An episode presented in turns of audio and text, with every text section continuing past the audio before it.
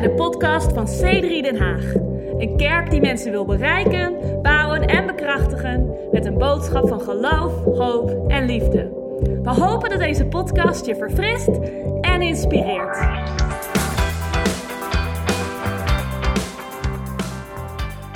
We gaan beginnen met Romeinen 8, vers 15 tot en met 17. Romeinen 8 is sowieso een, een hele, heel bekend hoofdstuk in de Bijbel. ehm, waar Paulus de genade van God uitpakt. En de, ik, zal je vast even ontmoedigen. De eerste zes hoofdstukken van Romeinen zijn niet heel bemoedigend. Eh, vertellen je waar je in tekort schiet. En dat iedereen schiet tekort aan de heerlijkheid van God. En, en de mensheid is gevallen in zonde. En, en al dat soort aspecten. En je, je krijgt een beetje het gevoel van Romein 1 tot met 6, uh, echt tot met 7, dat, dat je dat je geen kans maakt.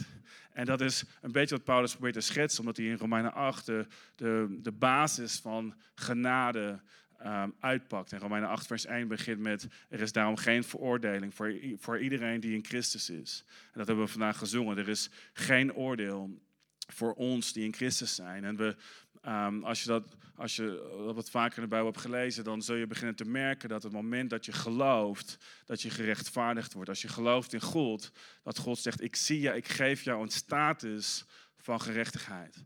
En, en dus het is belangrijk om te realiseren dat we hebben het over Romeinen 8, over de, de theologie, de, de boodschap van genade. De boodschap van het evangelie is goed nieuws. Wij schieten tekort, maar God is meer dan genoeg voor ons. Romeinen 5 zegt dat waar, dat waar zonde overvloediger werd door de wet. Want er kwam een wet en eerder was er geen wet tegen bepaalde zondes. Maar toen zonde overvloediger werd, omdat er bepaalde regels waren, staat dat genade werd nog overvloediger.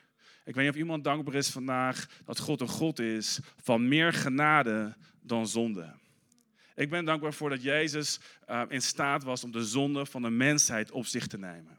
Dat er, geen, een, dat er niets is wat wij kunnen doen, uh, dat er geen gebrek is in ons leven wat God niet kan aanvullen. Dat er geen tekort is in onze wereld dat te groot is um, voor God om een wonder in te doen. En in die context lezen we Romeinen 8, vers 15, waarin staat: Want u hebt niet een geest van slavernij ontvangen. Wat bedoelt Paulus daarmee? Wel, Paulus bedoelt er grotendeels mee een geest van, van religie.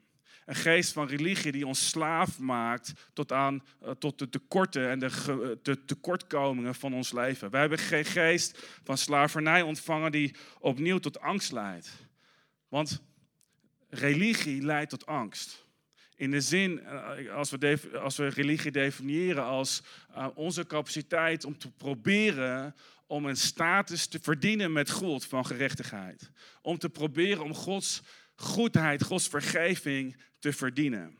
Um, religie, on, onze eigen, ons vertrouwen op onze capaciteit om gered te worden, leidt tot slavernij en tot angst. Maar Paulus zegt, God heeft ons geen geest gegeven die opnieuw tot angst leidt, maar de geest, luister hier naar, van aanneming tot kinderen ontvangen. Die hebben wij ontvangen. Door wie wij roepen, Abba, Vader. Abba is, een, is niet een Zweedse uh, popband, maar Abba is, is, is een, de meest persoonlijke vorm um, van de meest persoonlijke, het meest persoonlijke woord voor vader. Wij hebben een geest van aanneming, van adoptie, zeggen sommige vertalingen, ontvangen, door wie wij roepen, Papa, Vader. En dan staat er de geest, de geest van God, getuigt met onze geest dat wij kinderen van God zijn. En maar dat stopt er niet. Er staat en als wij kinderen zijn, dan zijn we erfgenamen. Erfgenamen van God en mede-erfgenamen van Christus. Wanneer wij althans met hem lijden, opdat we ook met hem verheerlijkt worden. Wat, waar, waarin Paulus zegt, hey, je kan niet alleen maar de voordelen hebben, je zal ook de nadelen hebben. Dus je kan niet alleen maar uh, uitkiezen uit de Bijbel wat je favoriete teksten zijn. Nee, nee, we nemen de, het hele woord en dat accepteren we als, uh, als je gelooft in Jezus overigens. Maar je, je, pakt het hele woord en dat pas je toe op je leven. Dus je kan niet alleen maar zeggen, um, God heeft een goede toekomst voor me en ik doe waar ik zin in heb. Right? Als we in staat zijn om hem te gehoorzamen, zullen we ook um, met hem verheerlijkt worden. Nou, Uh, Nicola en ik zijn eigenlijk in iedere zin van het woord, mijn vrouw en ik, Nicola en ik, zijn in iedere zin van het woord tegen Polen. Um, in in Nieuw-Zeeland, Nicola is opgegroeid in Nieuw-Zeeland. En uh, of Nicola heeft haar en ik heb geen haar, dat is jullie opgevallen waarschijnlijk. Overigens, uh, bij Hillsong uh, ik ken daar een aantal mensen, maar niemand herkende me. Uh, omdat uh, ik zag mensen kijken van. En ik vond het wel lekker, want ik kon gewoon le lekker doen alsof ik niemand kende en lekker mijn eigen dingen doen. Maar, um, maar in, in Nieuw-Zeeland, in het Nieuw-Zeelandse schoolsysteem heb je zoiets als de deputy van de klas. En dat is een soort van de klasseassistent in, het, in een school voor mijn dochtertje is het allemaal heel erg democratisch georganiseerd. Uh, iedere dag is er een ander hulpje van de klas. Maar niet in Nieuw-Zeeland. In Nieuw-Zeeland kiezen ze een speciale leerling uit. En die leerling is de assistent. Right? Voor de head girl en deputy girl. In ieder geval, dat is een bepaalde status die je niet wordt gegeven als je veel spijbelt. Uh, of als je huiswerk niet maakt. Of als je niet uh, luistert naar de, de leraren. Dus Nicola was deputy head girl. Was je head girl of deputy? Oh, zelfs deputy head girl. Dat is nog, dat je hebt de deputy, maar nee, nee, Nicola wil even laten weten. Ze was deputy head girl. Dus ze was gewoon second in command in haar, in haar klas en wellicht haar school.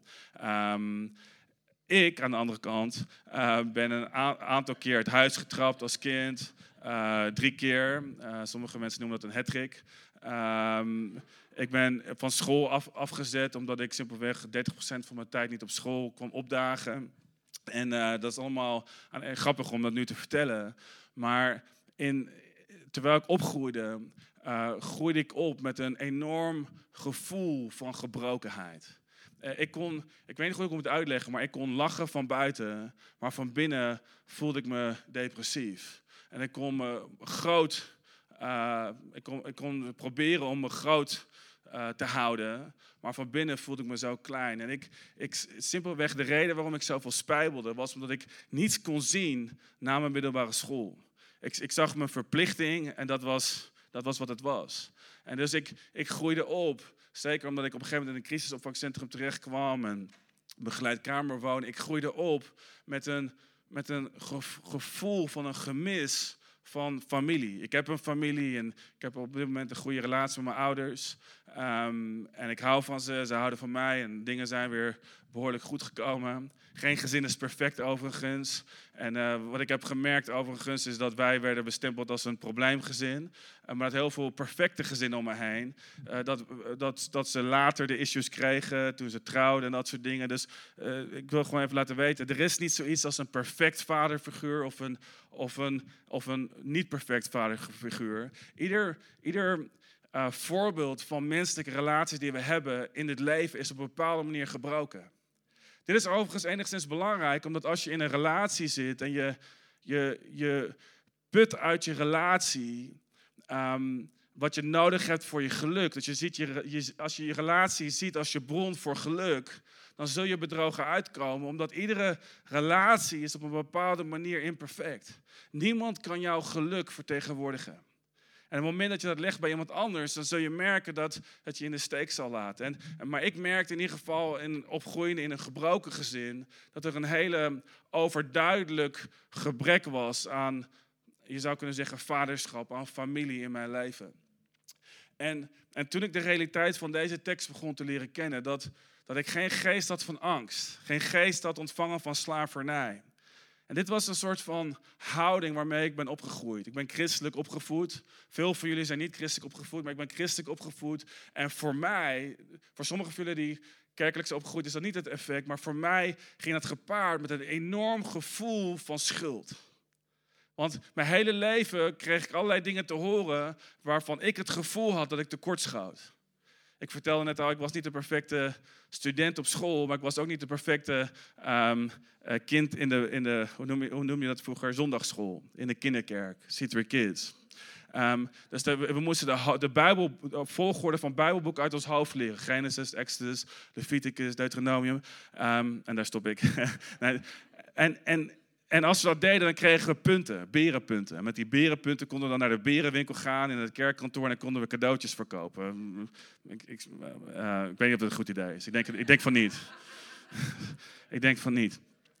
En, en, en omdat ik ze niet uit mijn hoofd leerde, werd ik, werd ik de kinderkerk uitgeschopt. Ik weet nog heel goed dat ik gewoon de kinderkerk werd uitgeschopt. En dus, dus overal waar ik kwam, werd ik, werd, ik, werd ik eruit getrapt. En ik voelde dat ik tekort schoot. Is iemand, je hoeft niet je hand omhoog te steken, maar die het gevoel kent dat je tekort schiet. Dat je het, het gevoel kent dat er een standaard wordt voorgehouden. En dat, die, dat, en dat het meer voelt, soms voelt het christelijk geloof meer als een geest van slavernij. Dan als een geest van waar ik het vandaag over hebben, een geest van zoonschap. Maar de Bijbel zegt, of, of, Paulus zegt hier, wij hebben geen geest van slavernij ontvangen. We hebben geen geest ontvangen van religie, geen boodschap waarin we tekortschieten. Wat opvallend is, omdat Paulus zeven hoofdstukken neemt om aan te geven dat we tekortschieten. Maar zegt, dat is niet de geest van wat we hier proberen te zeggen. Zie, het is belangrijk om te weten dat op zichzelf je tekortschiet. Het is belangrijk om te weten dat je, dat je God nodig hebt in je leven. Maar dat is niet de kern van de boodschap.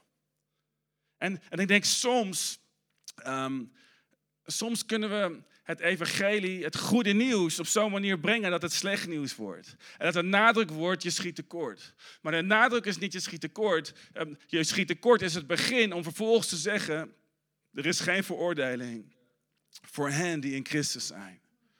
En dus, laat me je een verhaal vertellen. Ik was 14, 15 jaar oud. Het was volgens mij vlak voordat ik uh, uit huis werd gezet. Um, maar het was overduidelijk dat, we, uh, dat ik problemen thuis had. En ik voelde me enorm verantwoordelijk voor onze thuissituatie. Ik droeg dat met me mee.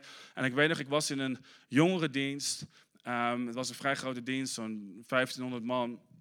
Um, en er was een, een spreker, een, uh, um, best wel een bekende spreker. Die kende een aantal van vrienden van mij, maar hij kende mij niet. En op een gegeven moment werd er voor mensen gebeden. En ik dacht, weet je wat, ik ga naar buiten. Waarschijnlijk ging ik gewoon even wat roken. Uh, sigaret volgens mij. Ik heb nooit iets anders gerookt, dus... maar en ook dan is er geen veroordeling overigens. Maar, maar ik, ik, ging even naar buiten, ik kwam weer naar binnen. En, en ik weet, ik was gewoon een beetje... ik wist niet zo goed wat ik met dat moment aan moest. En, um, en op dat moment dat ik terugkwam, die spreker... Um, hij kende mijn naam, maar hij kende mijn situatie niet. Hij, zei, hij, hij, hij zocht, hij zocht naar me. Hij zei, Lucas, um, kan ik even spreken? Dus hij nam me even apart. En hij, hij begon me te vertellen dat hij een beeld had. Hij, en, uh, ik zal even uitleggen wat ik bedoel met, met, als je een beeld hebt, want dat klinkt nogal kerkelijk. Maar God kan je soms een idee geven. En soms kan het idee zijn als een soort van dagdroom, een soort van fantasie. Je kan iets zien in je voorstellingsvermogen, wat je anders niet had kunnen zien. Het is bijna alsof je, alsof je een indruk hebt. En, uh, het kan zelfs zijn als een creatief idee. Maar het vreemde van God, van de Heilige Geest, is dat hij ons ideeën kan geven die we zelf, van dingen die we niet kunnen weten. En hij kreeg een idee, een, een, een beeld, een plaatje in zijn, in zijn voorstelling. Dat hij zag mij op mijn bed zitten, alleen in een kamer. En hij zag mij gebroken zijn. De letterlijke vertaling is, hij zag me huilen, maar dat vind ik een beetje te persoonlijk om te delen. Dus hij zag me, hij zag me compleet gebroken zijn. En hij, hij nam me apart. En hij zei tegen me, Lucas, dat is wat ik zag. Ik ken je situatie niet, ik weet niet precies waar je vandaan komt. Maar ik heb het idee dat God tegen jou wil zeggen, het is niet jouw schuld. Het is niet jouw schuld.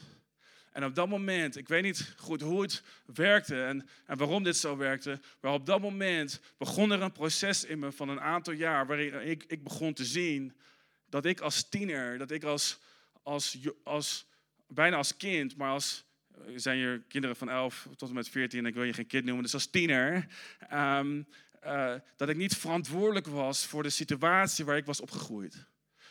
Ik, ik had, als tiener heb je een verantwoordelijkheid. Zijn de ouders die hier blij mee zijn, iemand? Als tiener heb je een verantwoordelijkheid, maar ben je niet eindverantwoordelijk voor de situatie waar je in zit? En ik kreeg, en ik kreeg dat, dat, dat idee, wat in me begon te groeien, dat het niet mijn schuld was. En gepaard daarmee begon ik te ervaren wat in deze tekst staat. Dat ik geen geest heb van angst, geen geest heb van slavernij, geen geest heb van veroordeling, maar dat God mij een geest heeft gegeven van adoptie. En dat, dat Gods geest begon met mijn geest te communiceren. Eh, in andere woorden, ik begon me van binnen te beseffen door de geest van God dat ik niet een, een, een, een, een vaderloos persoon was. Dat ik niet een product was van mijn, van mijn familie, maar dat, maar dat ik een, een kind ben van God. En dat, dat, en dat God voor mij een vader wilde zijn. En mijn beeld van vaderschap moest veranderen. Al was mijn vader een goede vader, nogmaals, iedere, ieder vaderfiguur zal op een bepaalde manier gebroken zijn. Ik zal geen perfecte vader zijn voor mijn kinderen. En ik begon me te realiseren, God houdt van me zoals ik ben. Ik hoef niets te veranderen voor God om van mij te houden. En God, God begon een proces in me. En ik zou je dit zeggen, dit was geen momentopname waarin allemaal veranderde. Het was een, een proces van een aantal jaar waar ik vaak wanneer ik in aanwezigheid van God kwam, dat, mijn, dat, dat, ik, dat ik letterlijk gebroken werd en dat God mij begon te herstellen. Maar luister, ik begon te ervaren dat ik niet alleen maar geliefd was, maar dat ik een, een erfgenaam ben van God, een mede-erfgenaam met Christus. Dat alles wat Jezus Christus heeft geërfd van zijn vader, dat ik een mede-erfgenaam ben geworden van datgene. En dit is het nieuws van het evangelie. Dit is niet iets exclusief voor, voor mij. Dit is iets voor ieder persoon die hun vertrouwen stelt in Christus. Dat de verworvenheden van Jezus jouw verworvenheden worden. Dat hetgene wat Jezus heeft gedaan van jou wordt. Dat de manier waarop God kijkt naar zijn eigen zoon, naar zijn enige zoon, dat dat de manier wordt waarop waarop God naar jou kijkt als jij je kan identificeren als een mede-erfgenaam van Jezus Christus. En ik begon me te realiseren, het is niet alleen niet mijn schuld, maar eh, God is niet alleen tegen me, maar God is voor me. En ik begon me te realiseren dat, dat God aan mijn kant staat. En laat laat me dit met je delen vandaag. Zoveel mensen in onze maatschappij hebben het idee dat de Bijbelse boodschap is dat God niet aan onze kant staat. Right? Zoveel, zoveel nieuws wat misschien de, de PR-organisatie van God, de kerk, enigszins heeft verspreid, is wellicht het nieuws dat God niet voor je is. En er zit iets in onze menselijke natuur wat het heel erg moeilijk vindt om een boodschap van genade te ontvangen, want genade is per definitie tegennatuurlijk. Iedere keer wanneer iemand iets voor mij doet, heb ik het natuurlijke instinct om iets terug te willen doen omdat het soms lastig is voor ons om, te, om simpelweg te ontvangen. Want in ons menselijk systeem zit er een soort van ruil, uh, een verdienmodel. Waarin we zeggen, ik wil verdienen wat, wat, wat jij voor me doet. Ik wil iets terug doen. En het is soms ook goed om iets terug te doen. Uh, opnieuw, ouders ze zijn dankbaar voor deze boodschap, denk ik. Het is, het is goed om iets terug te doen voor mensen die iets voor jou betekenen. Maar luister, de boodschap van genade is zo tegennatuurlijk dat je ermee kan zijn opgegroeid en nog steeds het niet kan bevatten. En daarom is het belangrijk dat Gods geest begint te communiceren met onze geest. Dat we God toestaan om een gesprek met ons te voeren, om ons te laten zien en een indruk te maken in ons hart. Dat wij geliefd zijn en dat, en dat wij een erfenis hebben met God. Is iemand dankbaar voor iemand? Dus Gods geest is een verzekering voor ons. Het is een, een, een zekerstelling voor ons dat we weten dat wanneer we niet zien waar we voor hopen, dat, dat God voor ons is. De geest van God is een beetje complex, wordt in de Bijbel de, de aanbetaling genoemd van onze erfenis. De, de, uh, de aanbetaling, net zoals, een, net wanneer je een huis koopt. Ik weet niet of je een huis hebt gekocht in je leven, maar als je een huis of een appartement koopt, dan doe je een, een aanbetaling of je vraagt de bank om, om een zekerstelling te geven, als een, als een bankgarantie te geven, als een garantie dat het begin, um, dat je een begin hebt gemaakt, maar dat je daarom ook vastberaden bent om het bedrag te voltooien.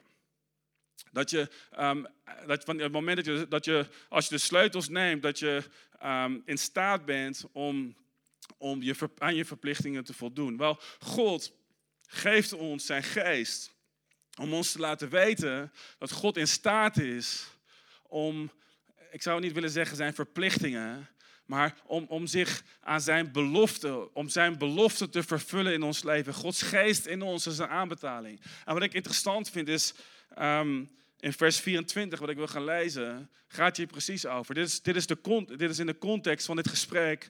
Um, dit is een paar versen verder. We hebben het nog steeds over de geest van God. Communiceert met onze geest dat wij kinderen van God zijn. Misschien kunnen we het lezen, vers 24.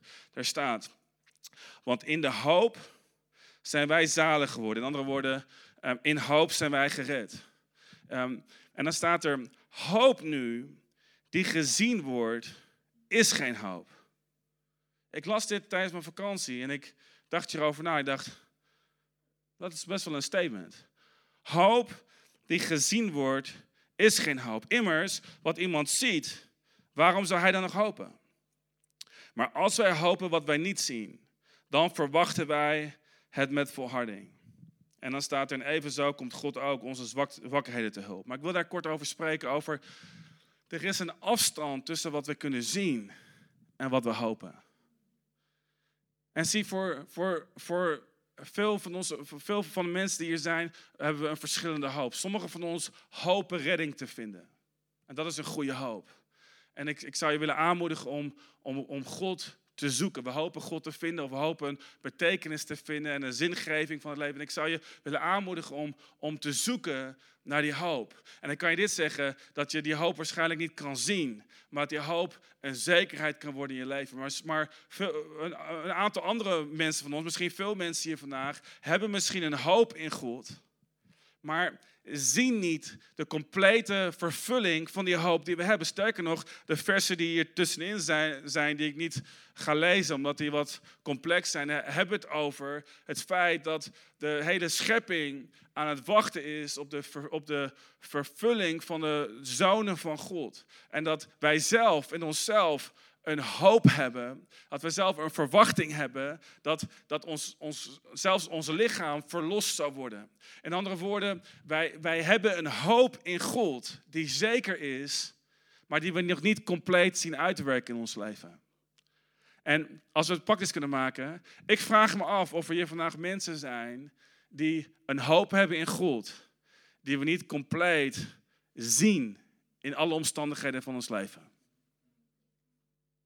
50 procent? Oké. Dus, dus er zijn hier mensen die hebben een hoop en die zien we perfect gematerialiseerd worden in ons leven. Iemand? En niemand.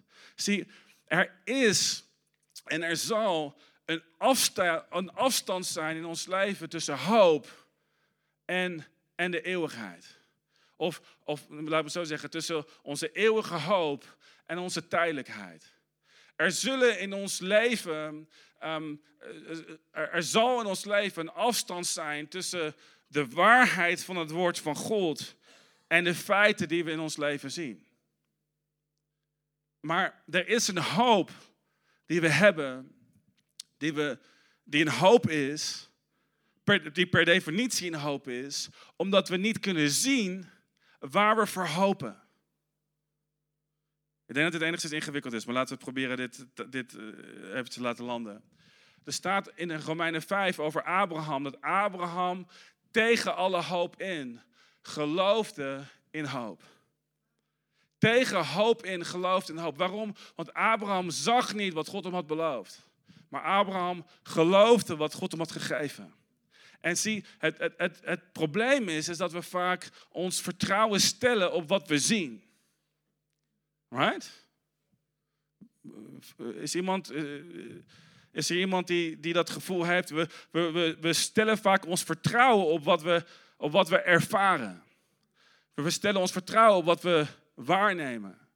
Maar de Bijbel vertelt ons in verschillende, um, in verschillende teksten dat we niet kijken naar de dingen die we zien. Want de dingen die we zien zijn tijdelijk, maar we, we proberen ons te richten op de dingen die we niet zien. Want de dingen die we niet zien zijn eeuwig. Hebreeën hoofdstuk 11, vers 3 zegt dat door geloof begrijpen we dat de wereld gemaakt is door het woord van God. Dat de dingen die we zien gemaakt zijn door dingen die we niet kunnen zien. Dus het woord van God per definitie is onzichtbaar. En laat me je geruststellen, er zijn dingen die je gelooft in je leven die niet zichtbaar zijn. Er zijn dingen die je gelooft over je toekomst die je nog niet kan zien.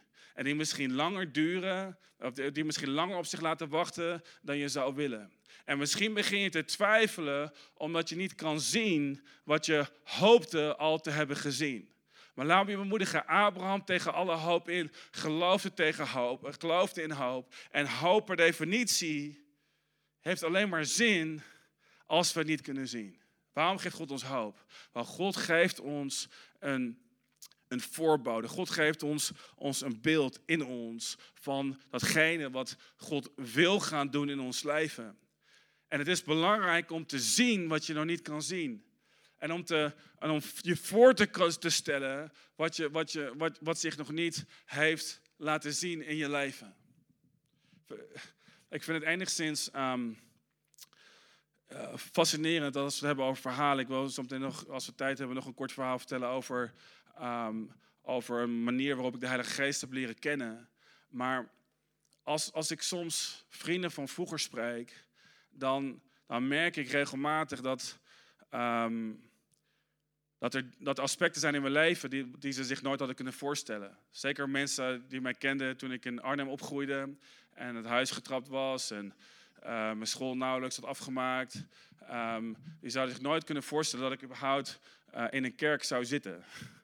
Um, laat staan dat ik leiding geef aan de kerk. En mensen, steeds, vandaag nog steeds, als ik naar Arnhem kom, ontmoet ik nog regelmatig mensen die nog steeds versteld staan over, over het verhaal van mijn leven, omdat ze, omdat ze dit niet hadden verwacht. Um, ik kom niet uit een gezin met ondernemers of wat dan ook. En op een gegeven moment, een aantal jaar geleden, ben ik een bedrijf begonnen. En een aantal vrienden van me zijn nog steeds verbaasd. Soms zeggen ze tegen me, wie had dat ooit gedacht? En, en laat me, laat me een, een, een nederige, arrogante opmerking maken. laat, me, laat me proberen nederig te zijn op een arrogante manier. Soms denk ik in mezelf, ik zeg het niet, maar soms denk ik in mezelf, ik zeg het nu, maar ik zeg het niet tegen die vrienden die dat zeggen. Af en toe denk ik, wel, er zijn momenten dat, dat, dat, dat ik dat dacht. En niet omdat ik, omdat ik zo geweldig ben, maar er waren momenten dat, dat ik, ik zelf persoonlijk nu heb het gevoel dat God mij dingen liet zien over mijn toekomst die er niet waren. En dat ik iets kon zien wat, wat onmogelijk leek en onmogelijk was. En soms, uh, regelmatig, twijfelde ik aan die gevoelens en die dromen van binnen, omdat ik iets zag wat veel groter was dan ik van binnen kon zien. Maar als mijn vrienden zeggen, wie had dat ooit gedacht, dan, dan denk ik soms, wel, ik heb het idee dat God een, een, een klein beetje van een snapshot in mij heeft gelegd. En dat ik iets kon zien wat, wat er niet was. En dat ik nu dingen zie in mijn leven die ik kon voorstellen, omdat God mij bepaalde verlangens en dromen had gegeven. Dit is een bemoediging, want misschien zie jij niet waar je naar verlangt en zie je niet bepaalde dromen die God je heeft gegeven. Maar als je het kan zien, dan, dan, dan zul je uh, met God, en als het van God is, dan zul je met God in staat zijn om het te doen. Ik zeg niet, probeer je voor te stellen wat je maar wil. Denk groot, denk beautiful, denk amazing. En God gaat het je geven. We hebben het je niet over Aladdin of Aladdin. Wat is de juiste uitspraak? Aladdin. We hebben het je niet over, over over fantaseren Ferrari. En snap je wat ik probeer te zeggen? Eh, ik heb het over dingen die God in je, in je hart legt. Ik heb het over verlangens die God in je hart legt. Want sommigen van ons hebben een verlangen waarvan we het gevoel hebben dat God die in ons hart heeft gelegd. Zie, sommigen van ons hebben een verlangen om een verschil te maken in onze maatschappij. Een verschil te maken, iets toe te voegen aan het koninkrijk van God. Sommigen van ons hebben een verlangen die we niet kunnen uitleggen. En ik zou dit willen zeggen, we weten niet eens hoe we ervoor moeten bidden, omdat het zo persoonlijk is. Omdat het zo, zo dicht bij ons is. En we, denken soms, ben ik dat nou? Of is, of is dat nou, is het van God of is het van mij? Ben ik, eh, ik heb soms nog steeds het gevoel, ik zei het laatst tegen een vriend van me, ben ik nou delusional? Of uh, zie ik dingen die er niet zijn? Of zijn deze dingen van God? En af en toe twijfel ik aan dromen die God in mij heeft gelegd. En af en toe moet ik mezelf eraan herinneren, ook tijdens deze vakantie weer. Nee, nee, God heeft een hoop in mij gelegd. En als ik kan geloven, als ik kan, als ik kan geloven in hoop, tegen hoop in. Als ik kan accepteren dat er dingen zijn in mijn leven op dit moment die ik niet kan zien. Die wel echt zijn. Die wel reëel zijn. Misschien dat God mij simpelweg aan het klaarstomen is voor de toekomst die God voor mij heeft. Misschien dat de afstand tussen mijn hoop en mijn, en, en, mijn um, feitelijke realiteit een groeiproces is waarin God mij wil meenemen, zodat, ik, zodat, zodat God mij door dat proces klaar kan maken, zodat als het eenmaal als die dromen eenmaal uitkomen, dat ze niet langer meer voor mij zijn, maar dat ze zijn voor andere mensen. Misschien dat ik nog enigszins te onzeker, te arrogant ben voor bepaalde verlangens die ik heb om uit te komen. En misschien is het tijd om te groeien en te vertrouwen in datgene wat we niet kunnen zien. Is dat bemoedigend voor iemand? Er zijn dingen in je leven die je niet kan zien. En ik wil je bemoedigen, hoogstwaarschijnlijk ben je niet delusional. De kans bestaat dat je het wel bent. En dus het is belangrijk om soms om dingen te toetsen. En om te kijken naar het woord van God. En om na te denken, is het de wil van God? En past het bij mijn talenten? Past het bij, bij feedback die ik om me heen krijg? De dromen die ik heb? Is het iets voor mezelf of is het iets voor anderen? Het is belangrijk om dingen te toetsen. Het is soms belangrijk om een, een goede vriend of vriendin of, of iemand, uh, connectgroepleider of iets dergelijks, een aantal dingen te vertellen. En te kijken hoe reageren mensen erop. Um, maar maar ik wil je aanmoedigen om, om als God iets in je hart heeft gelegd, iets om, niet alleen om te doen, maar misschien heb je een verlangen om iets te zijn of om, om te groeien in je persoonlijkheid, om te groeien in, in, um, in je gaven, om te groeien in talent, om, om iets te betekenen op je werk, wat het ook is. Maar als je het gevoel dat God in je heeft gelegd, ik wil je aanmoedigen om, om te geloven, ook al is het tegen alle hoop in. Want luister, geloof per definitie is tegen de stroom in. Geloof per definitie is iets wat je, wat je, wat je niet kan zien. Geloof werkt het beste als er geen voortekenen zijn. Geloof werkt het beste als er geen bewijs is. Want de Bijbel zegt, geloof is het bewijs van de dingen die men niet ziet. En, eh, en de zekerheid van de dingen die men hoopt. Geloof is het bewijs. Is het echt? Wel, het is echt als je het kan geloven. Alright. So, dus er staat dat, dat hoop die, die gezien wordt, is geen hoop. Immers, wat iemand ziet, waarom zou je dan nog hopen? Nou, en dan gaat hij verder. En dat is fascinerend voor mij. En daar gaan we in de laatste vijf à tien minuten van deze boodschap um, gaan we op landen. Is er iemand dankbaar voor? Iemand? Maar ik ben blij dat je hier vanochtend bent gekomen, want dit is een woord wat je kan toepassen in verschillende aspecten van je leven. Right? Um, maar dan, dan staat er vervolgens de geest, of sorry. En op dezelfde manier en evenzo komt ook de geest onze zwakte te hulp. Want wij weten niet wat wij bidden zullen zoals het hoort. Kan ik je bemoediging geven? Als het gaat om onze verlangens en onze dromen, weten wij niet precies hoe wij moeten bidden. Ik, ik hou je van dat de discipelen van Jezus tegen Jezus zeiden: leer ons te bidden. Ze zeiden niet, wij weten wel hoe het zit. Nee, nee, ze zeiden, leer ons te bidden. En Jezus gaf ze het onze Vader, wat nog steeds enigszins cryptisch is. Want als je dat zeg maar als een format bidt, onze Vader die in de hemel zijt. Als je dat, als je dat puur op die manier bidt, zal, zal het misschien voor je werken. Maar, maar, maar Jezus geeft hen niet een format, maar geeft hen een patroon, een voorbeeld om te bidden. Maar de discipelen, door met Jezus om te gaan, komen tot het besef, hey, zoals deze man bidt doet ons realiseren dat wij niet weten hoe wij moeten bidden. Want deze persoon, deze Jezus, bidt op een andere manier dan we hebben gezien onder religieuze mensen om ons heen, dan we hebben gezien onder wetgeleerden en fariseërs. Jezus, leer ons te bidden, want u bidt anders dan de rest. En laat me, laat me dit zeggen, wanneer het gaat om onze persoonlijke dromen en verlangens, weten we vaak niet hoe we moeten bidden. Zie, we weten vaak hoe we moeten bidden over de dromen en verlangens van iemand anders. Want heel vaak als we een gesprek hebben onder, onder elkaar, met name in een connectgroep, en iemand, laten we Roger is redelijk zelfverzekerd, uh, Roger vertelt zijn issue. Um, uh, Oké, Roger en ik hebben allebei weinig haar. Okay? Dus laten we op mezelf betrekken. En ik, en ik, en ik, en ik spreek over, over, oh, ik vind het zo moeilijk dat ik mijn haar verloor. Ik vind het echt niet moeilijk, maar anyway, laten we gewoon, ik vind het echt heerlijk. Het kost scheelt me enorm veel tijd. Maar, maar ik vind het zo lastig dat mijn haarlijn terug is gegroeid, dat soort dingen. Er zit er altijd een goed bedoelende christen bij die zegt, weet je wat, vertrouw op God. Right?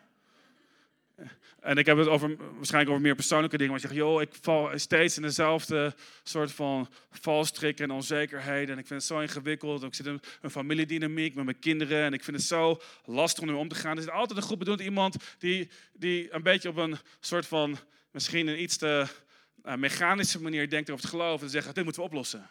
Dus laten we het oplossen. En dan, dan zijn er vaak mensen die, die bereid zijn om te bidden voor de noden van anderen.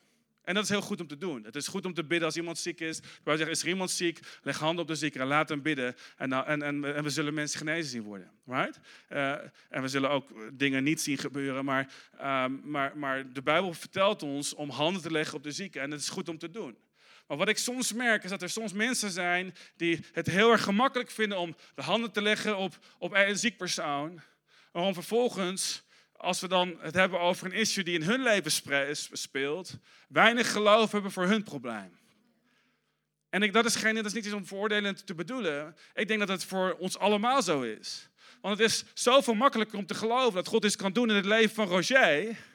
Want ik bedoel, Roger is een, is een fantastische man en heel erg getrouw aan God. En we zien dat God van Roger houdt. Als je Roger zou kennen, sommigen van jullie kennen Roger en denken, waar heeft Lucas het over? Maar als je Roger kent, dan weet je, tuurlijk gaat God Roger zegenen. Overduidelijk. Maar het is soms ingewikkelder om naar jezelf te kijken, omdat jij kent de, de vroeging, de, de, de hypocrisie van je eigen hart. Jij kent de, de mix van verlangens die je hebt. Je weet dat je dromen hebt voor God, maar je weet ook dat dat enigszins gepaard gaat met zelfzuchtige verlangens. Je, je, je weet dat, dat mensen zeggen, ja, je verdient het. Maar je weet ook in jezelf dat er iets, iets in je zit waarvan je weet, ik schiet tekort. Zie, en het is, het is gemakkelijk om te denken, God zegent die persoon. Maar het is lastiger om te denken, God zegent mij. En dus de Bijbel zegt, wij hebben een zwakte in ons. Want wij weten niet hoe we kunnen bidden voor waar we voor moeten bidden. Maar dan staat er dat de geest van God komt onze zwakte te hulp. Is er iemand dankbaar voor het feit dat God ons een helper heeft gegeven de Heilige Geest? Is er iemand dankbaar voor het feit dat Jezus niet zei: Ik ga weg en succes ermee? Ik, ik vertrek en over een aantal duizend jaar, voor mij is een dag net zoals duizend jaar, dus over een paar dagen kom ik terug. En hij wacht 2000 jaar. Je vraagt nog steeds af: God, komt u nog terug? En, en, om heel eerlijk te zijn, ik denk dat, dat, dat soms, heel erg vaak, het maatschappelijk denken over het christelijk geloof is dat. Van hé, hey, je hoopt en je gelooft. Maar hoe weet je nou dat het echt is? En soms denk ik dat mensen het idee hebben dat bekering is, een gebed bidden en zeggen: Oké, ik, ik, ik geloof dat Jezus Christus de Zoon van God is. Ik geloof dat Hij is gestorven voor mijn zonde. En de rest van je leven blijf je afvragen of het daadwerkelijk echt is. Want je vraagt je af, ik zie het niet. En het is ingewikkeld om uit te leggen dat geloof een zekerheid wordt, omdat de geest van God met in onze geest getuigt, een zekerheid geeft, een, een, een vrede geeft die alle kennis te boven gaat, waardoor we weten dat we weten dat we gered zijn. Ben ik de enige die zich zeker voelt over zijn redding? En het probleem met religie is dat, is dat zie, een vriend van mij groeide op in een, in een wat meer, ik wil niet zeggen dat religie en traditie met elkaar één op één zijn. Ik geloof dat er mensen zijn in traditionele kerken die compleet een levend geloof hebben in God. En ik geloof dat er mensen zijn in moderne kerken die een enorm religieus geloof hebben in God. Laat me dat duidelijk zeggen. Maar een vriend van mij groeide op in een traditionele kerk en op het moment dat er een avondmaal werd gevierd, um, dan, dan konden alleen de mensen die het zekerheid van geloof hadden naar voren komen. En dan kwam er een stokoud vrouwtje, zo met een wandelstok zo naar voren. Geen, geen uh, disrespect tegen mensen met een wandelstok. Maar, en, en, en twee mensen kwamen naar voren om het avondmaal op te halen. En die gingen dan weer terug naar een stoel. En de rest die stond er te kijken en denken, ik heb geen zekerheid van geloof. Wat, wat mooi zou het moeten zijn voor die, die twee uitverkorenen in deze grote kerk om om een zekerheid te hebben van geloof. En dat is wat, wat, wat soms gecommuniceerd wordt. En wat, dat is wat we soms denken. En dat is als we niet oppassen, dat we soms vertellen aan mensen om ons heen. Weet je wat? Bid gewoon een gebed. En, en hoop dat het goed komt. En je zal hopen en geloven. En Jezus op een dag komt terug. En dan zul je het zien. Maar zorg ervoor dat je niet te laat bent. Nee, nee, nee. Het moment dat je naar God komt. Het is lastig om uit te leggen, maar gebeurt er iets in je geest we noemen het, je wordt opnieuw geboren. En, je, en, je, en Gods geest wordt één met jouw geest. En laat me dit zeggen, dat betekent niet dat je perfect wordt. Dat je niet teleurgesteld raakt. Je denkt van, oké, Gods geest zou één zijn met mijn geest. God woont in mij, ik ben een tempel van de Heilige Geest. Dus ik, dus, dus ik zou helemaal perfect en volmaakt moeten zijn. Nee, nee, nee. Je geest wordt vernieuwd, maar, maar, je, vernieuwd, niet vernieuwd. Je geest wordt vernieuwd, ehm, maar, maar je ziel, uh, je denken, je emoties is een, is een proces wat, wat gaande is. Een vernieuwing van je denken waar je zelf aan moet werken. Dit is waarom ik ga een beetje door mijn notes heen, maar who cares, right? Ik ben terug van vakantie. Um, um, dit is waarom op een gegeven moment God zegt, dit is zo interessant, God zegt tegen, volgens mij hebben we de tekst, en eh, 1 Samuel 10 vers 6, waarin, waarin Samuel profeteert over, over Saul, de koning. En hij zegt, um, je zult gegrepen worden door de geest van de Heer en vervoeren raken en je zult een ander mens worden. Dan denk je, wauw. En dat gebeurde ook. Het kwam in vervulling. Hij, hij begon te profiteren. Hij werd een andere persoon. En dan zien we dat één hoofdstuk verder, dat Saul nog steeds de onzekere Saul was die hij eerder was. En dan vraag je af, was Saul nou een ander mens geworden? Of was hij nou, is hij nou weer teruggevallen naar de, de oude persoon? En het antwoord is beide. Het antwoord is, je wordt een nieuw mens van binnen, maar, maar God kan je geest veranderen, maar God kan je niet dwingen om je denken te veranderen. Want God, God is geen hersenspoeler. En laat me dit zeggen over de geest van God. De geest van God kan je leven transformeren en veranderen. Maar jij bent degene die door de woorden van God je denken kan transformeren en veranderen. Met de hulp uiteraard van de geest van God.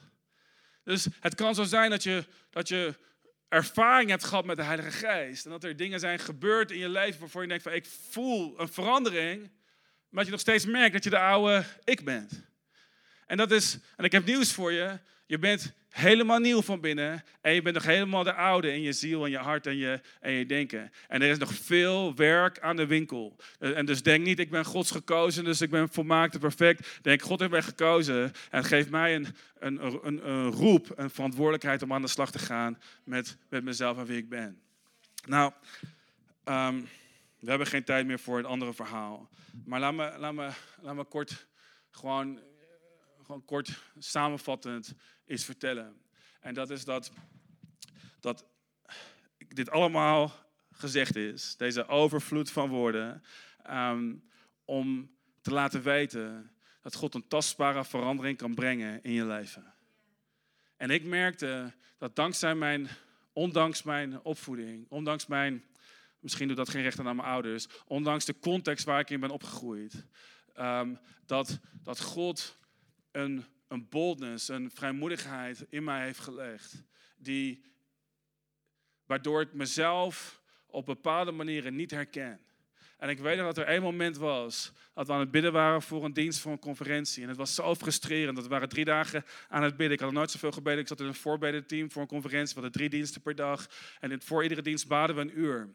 En, en na drie dagen had het gevoel, God, er is veel meer wat u wilt doen, maar we voelen ons zo gefrustreerd. Ken je het gevoel dat je ergens verbidt en je ziet niet wat, God, uh, wat je gelooft dat God wil doen en we waren zo gefrustreerd. En God, um, ik kan niet anders uitleggen, maar, maar tijdens een van die diensten zou een vriend van mij spreken over de Heilige Geest. En, en, en Gods Geest, um, er kwam zo'n zo'n vreugde in mij. Dat ik, dat ik naar de microfoon liep in onze onze, we hadden een tent, een gebedstent. Dat ik naar de microfoon liep en dat ik zo'n vreugde had. Dat die, um, dat ik, en dat ik merkte dat, die, dat, dat andere mensen die vreugde begonnen te ervaren. En God begon me te vullen met een vrijmoedigheid. En we gingen daarna naar een dienst toe. En een vriend van mij zou spreken, waren 3000 man. Uh, en uh, dit was overigens um, dezelfde spreker die, die me naar voren haalde. Die zei, Lucas, ik, ik, ik geloof dat God tegen me zegt, het is niet jouw schuld, was daar die dag. En God vulde me op zo'n manier dat hij dat zag. En, en, en, er werd gevraagd, als, als je aangeraakt wordt door God, kun je voor mensen beginnen te bidden. Ik bad voor mensen, mensen werden aangeraakt en, en, en mensen werden gevuld met een vreugde en een vrede van God.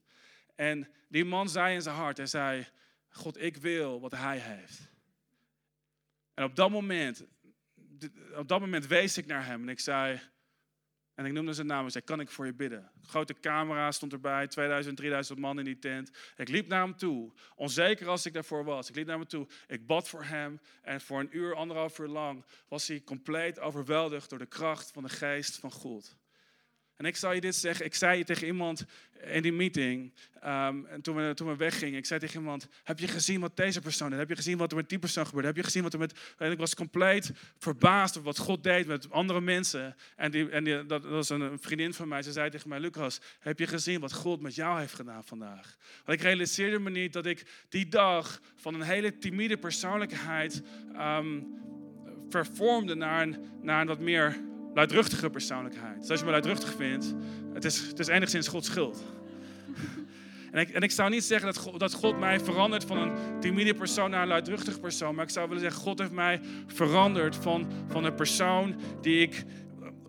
Of God heeft mij meer gemaakt zoals ik eigenlijk was. Ik was van binnen opgesloten en van binnen zo timide en zo gebroken dat ik van buiten kon lachen, maar van binnen kon huilen. Maar toen er een vreugde in me kwam, veranderde de vormen van alles. En God gaf me een boldness en een moed. En iedere keer als ik, als ik God ervaar, ervaar ik die moed. En die moed geeft me kracht om leiding te geven. Die moed geeft me kracht om te ondernemen. Die moed geeft me kracht om de moed op te pakken wanneer ik teleurgesteld ben. En iedere keer wanneer ik me ontmoedigd voel, ervaar ik dat ik die kracht van de Heilige Geest, dat ik die op de een of andere manier ben ontlopen. En dat ik opnieuw gevuld moet worden met de Heilige Geest. Bedankt voor het luisteren naar deze podcast. Wil je er op zondagochtend ook een keer bij zijn? Je bent van harte welkom. Ga voor meer informatie naar c3denhaag.nl